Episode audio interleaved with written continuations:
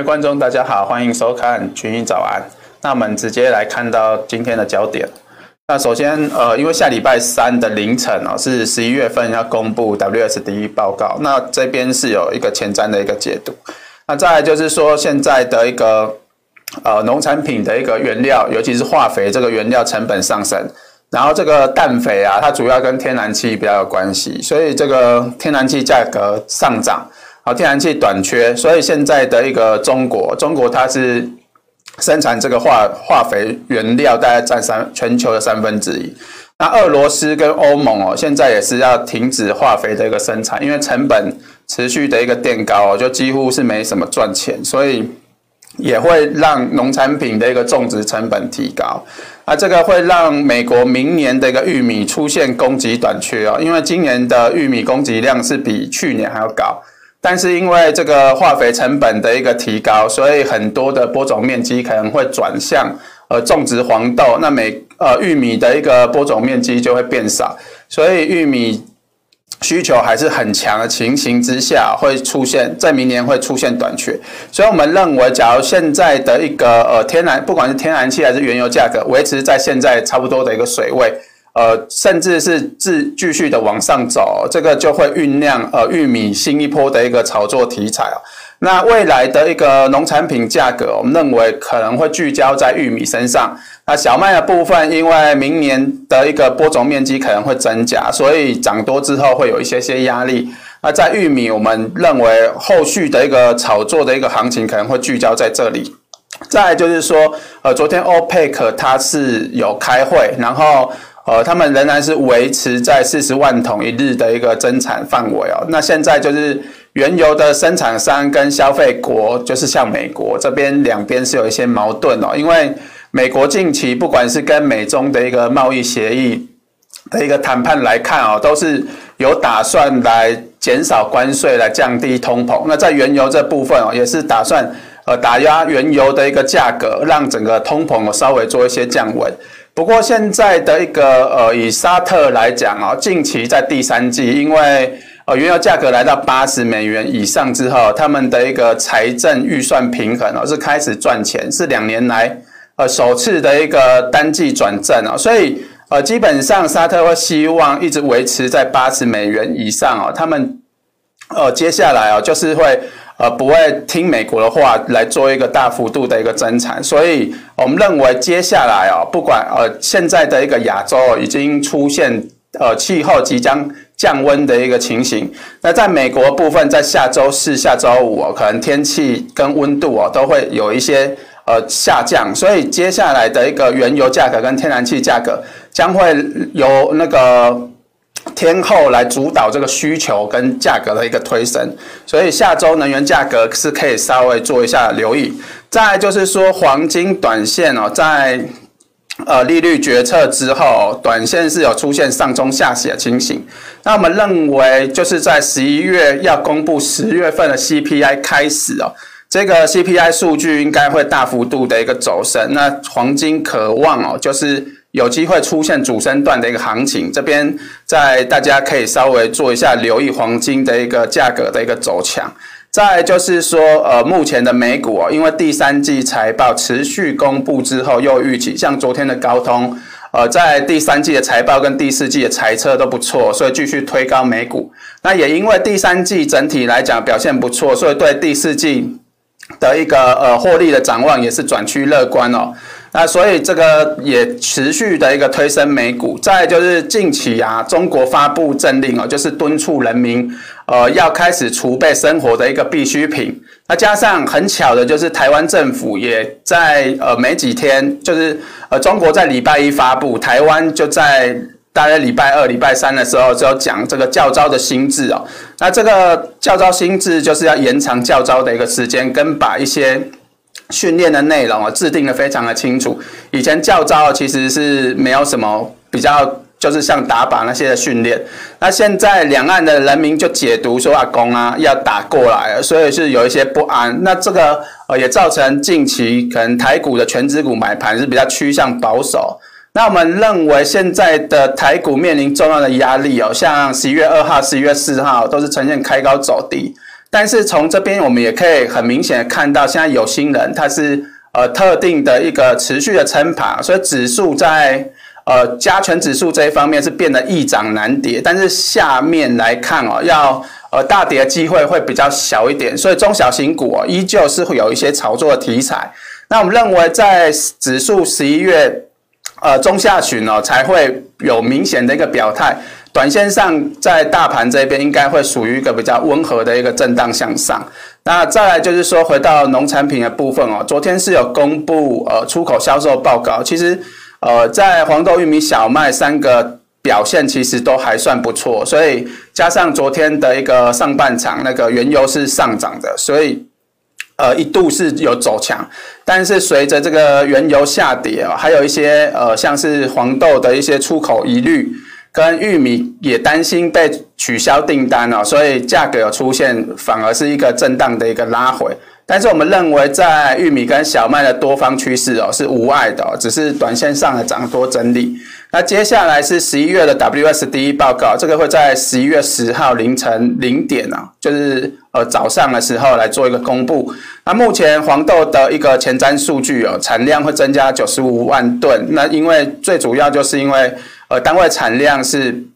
微幅的一个上升所影响，那全球库存会增加一百万吨，所以它是算是呃偏空，但是没有算很偏空。那至于在玉米的部分哦，因为这个呃单位面积产量是有微幅的提升，不过因呃受到这个需求有明显的一个成长，那所以在整个期末库存哦，它是反而是减少的哦，那全球的期末库存也是减少。至于在小麦部分，虽然说美国这边冬小麦的产量可能会稍微提高，让呃这个期末库存稍微增加五点五万吨哦，但是在全球这一方面，呃供给跟供给还是持续的一个减少，所以整个全球库存会减少大概三十万吨。那所以呃玉米跟小麦是属于比较中性的一个偏偏多，那黄豆部分是偏空。那整个小麦的一个基本面来看哦，目前来讲影响小麦重要关键会在明年春季。的一个降雨啊，会影响到单位的一个产量。那整体来讲啊，目前全球的小麦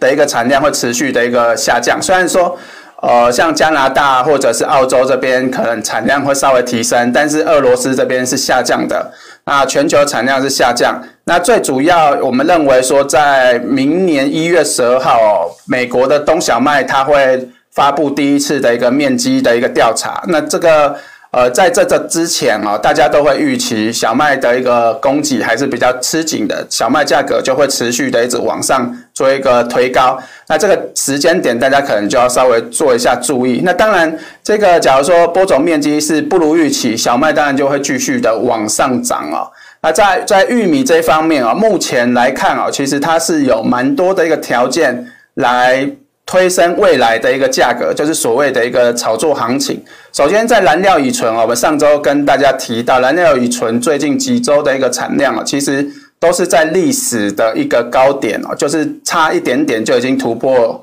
呃历史的一个高点。那再来就肥料的部分，因为呃天然气跟化肥的价格持续的一个上涨啊，所以这个会让。玉米它是比较需要呃肥料来做一个种植啊，所以这个会让明年的一个玉米面积会大幅度的减少。那即使面积没有减少，少了这个肥料，它会让它的单位产量下降的非常多。也就是说明年可以说是呃供给一定会减少很多。那再就是出口的部分，明年的一个春季啊，就第一季，美国的玉米出口速度会加快。这个会让玉米的价格会走势会比较偏强一点。再就是刚刚提到的能源价格，尤其在化肥这一方面啊，对呃农民的一个种植的动力可能也会受到一些影响。再就是面积的争夺战，现在市场的一个预期啊，就是呃玉米明年的一个播种面积会大幅度的减少。那这个大幅度减少就会转向黄豆，所以我们可以看到最近的呃黄豆价格哦，它依旧是。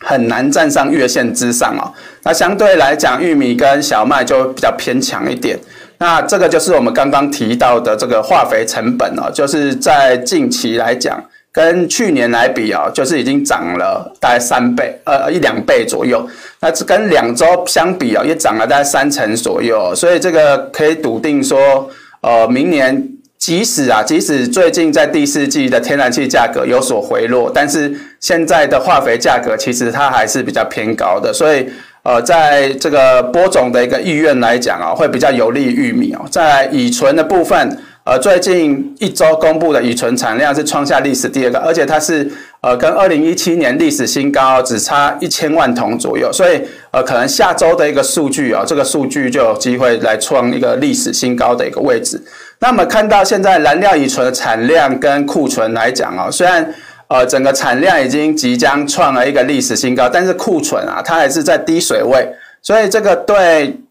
呃，这个乙醇的产量影响是比较少一点哦，就是库存没有很快的一个堆积，代表需求真的是算蛮强的。那我们认为这个产量还会继续往上的推高，是有利于玉米。接下来我们看到整个价格来讲啊，黄豆价格还是持续的一个低档震荡打底，是相对比较弱一点。玉米的部分，我们认为顶多再拉回到五百五十至五五五附近啊，现在已经接近了。这个在这边呃趋势线附近震荡整理完之后，就有机会因为天气的一个因素哦，会再度做一个走强，所以玉米拉回之后还是可以继续的偏多偏多看待。那至于在小麦的部分哦，先前我们在报告提到，就是现在上升轨道的上缘会有些压力，所以短线上来到月线甚至是呃月线附近哦，还是可以呃留意一个转强点偏多的一个看待哦。至于在咖啡这个部分哦，近期因为就是咖啡的基本面慢慢的有在做一个转变哦，我们看到这个下面是雨量的一个图，然后这个黑色这条线哦，就是平均的一个雨量，也就是说从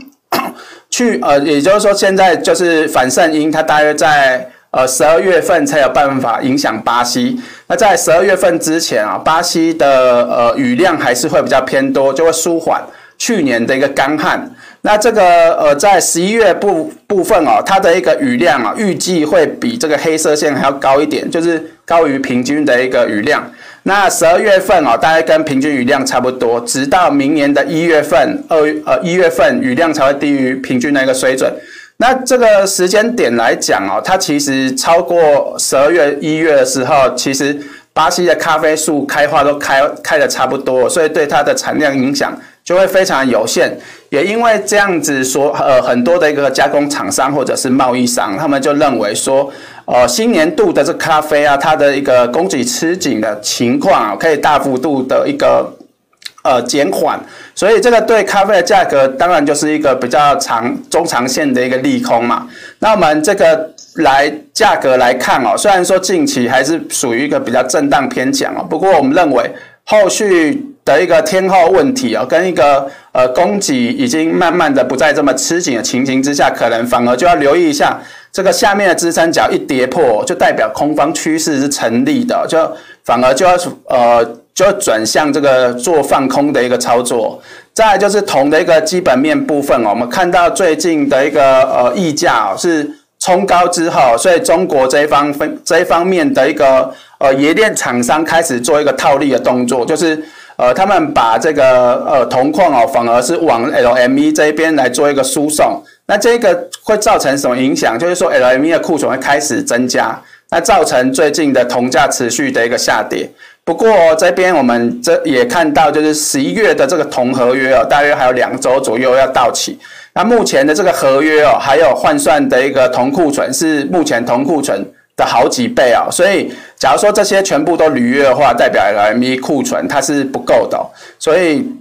铜价目前来讲还是有一些炒作行情。再来就是说，虽然说中国厂商、中国冶炼厂商在做一个铜的一个套利，造成这个溢价稍微做一个下滑，不过呃，整个出口跟进口来讲啊，出口还是占进口的一小部分。所以，呃，以现在的溢价来讲，它要继续的往上啊，代表说，呃，这个呃供给短缺的情形还是持续的，对铜价的多方还是比较有利。那以价格面来讲，我们认为到这个呃四二五零零这一边哦，就是一个很强劲的一个支撑，也是呃多方跟空方的一个转折的一个的一个支撑哦。那简单来讲，就是说我们认为来到这边哦。基本上在跌的空间是比较有限，反而是有机会出现转强的一个迹象，这边就可以稍微做个留意。在黄金，我们刚才有提过，就是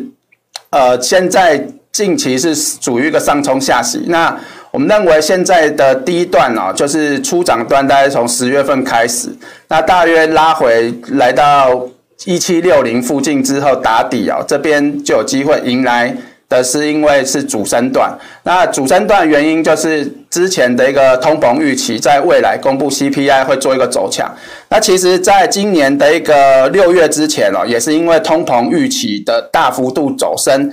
呃，让价格哦从一一万呃一千六百多块钱啊一路涨到一九二二。那我们认为说这一波的行情有机会复制先前的那一波，所以后续。这个黄金甲突破一千八之后，可以稍微留意一下，代表可能主升段就要来了。那再来就是说，天然气的价格，目前来讲哦，在呃本周末开始哦，中国呃就在本周开始，中国平均的一个气温大概会降八到十度，部分是降十二到十五度，那局部的部分会大概降十六度。那美国部分大概下周五左右也会开始做个降温，所以我们认为现在的天然气价格，它的。呃的它的震荡的一个区间已经开始出现收敛了，所以一旦下周的温度有明显的一个降温哦，天然气价格就有机会往上做一个走强，突破这个六块钱哦。那再来就 OPEC 的这个产能哦，目前我们看到上面蓝色线是 OPEC 它的产量，那下方这一个呃粉红色线就是 OPEC 目前的一个产能。那其实从这个差距来看哦，他们就是还蛮故意，就是说他们不让这个产量做持续的一个大幅度的上升，来达到这个产能哦。那也就是说，他们就是要控制油价，持续的想办法把它做一个推高。那目前来讲啊，美国就是昨天油价为什么会开高走低，主要就是因为市场是认为美国可能会在近期出现这个呃释放战备。储油的一个消息啊，不过我们先前也看到啊，其实在呃不久以前哦，美国能源部长就讲说要释放这个战备储油，不过很快就被能源部打脸。那现在虽然说还没有出现这个呃释放的一个消息，但我们认为说短线上呃原油应该就是在这边出呃的一个高档的一个区间震荡。那下周。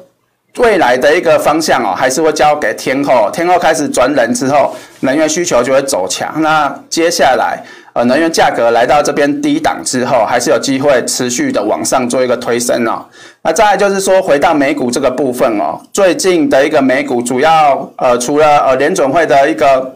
利率决策之外哦，还是由财报来做一个呃主导哦。那我们看到最近的一个财报哦，像昨天虽然说莫德纳的一个财报不如预期，股价出现大跌，稍微有影响到一些纳斯达克的一个呃股指指数，但是呃高通的财报表现非常的好，所以这个呃让整个科技股跟半导体类股都有出现明显的一个走强哦。那接下来我们看到这个是。呃，第三季财报的一个预期哦，原本大家预期大约是年增二十七点四 percent，但是随着这个财报持续的呃公布之后，大概有八十四 percent 都是优于预期，所以这个整个第三季来讲哦，对年增率大概就是推升到三十六点六 percent 哦，那对第四季来讲哦，现在已经原本的预期大概是两成左右，那第四季的一个获利预期。也是呃推升到二十四点六 percent 哦，那这个会造成什么结果？我们之前也有看过这一张图哦，其实在十月二十六号左右，他们认为呃美股短线上反弹之后，其实它还有低点。不过随着第三季财报呃跟第四季财报的一个预期转趋乐观哦，现在他们认为。呃，美股已经没有低点了，就会继续的往上做一个推高，而且现在的上方空间似乎还有蛮远的。那在接下来就看到昨天的一个美股表现来看哦，就是整体还是由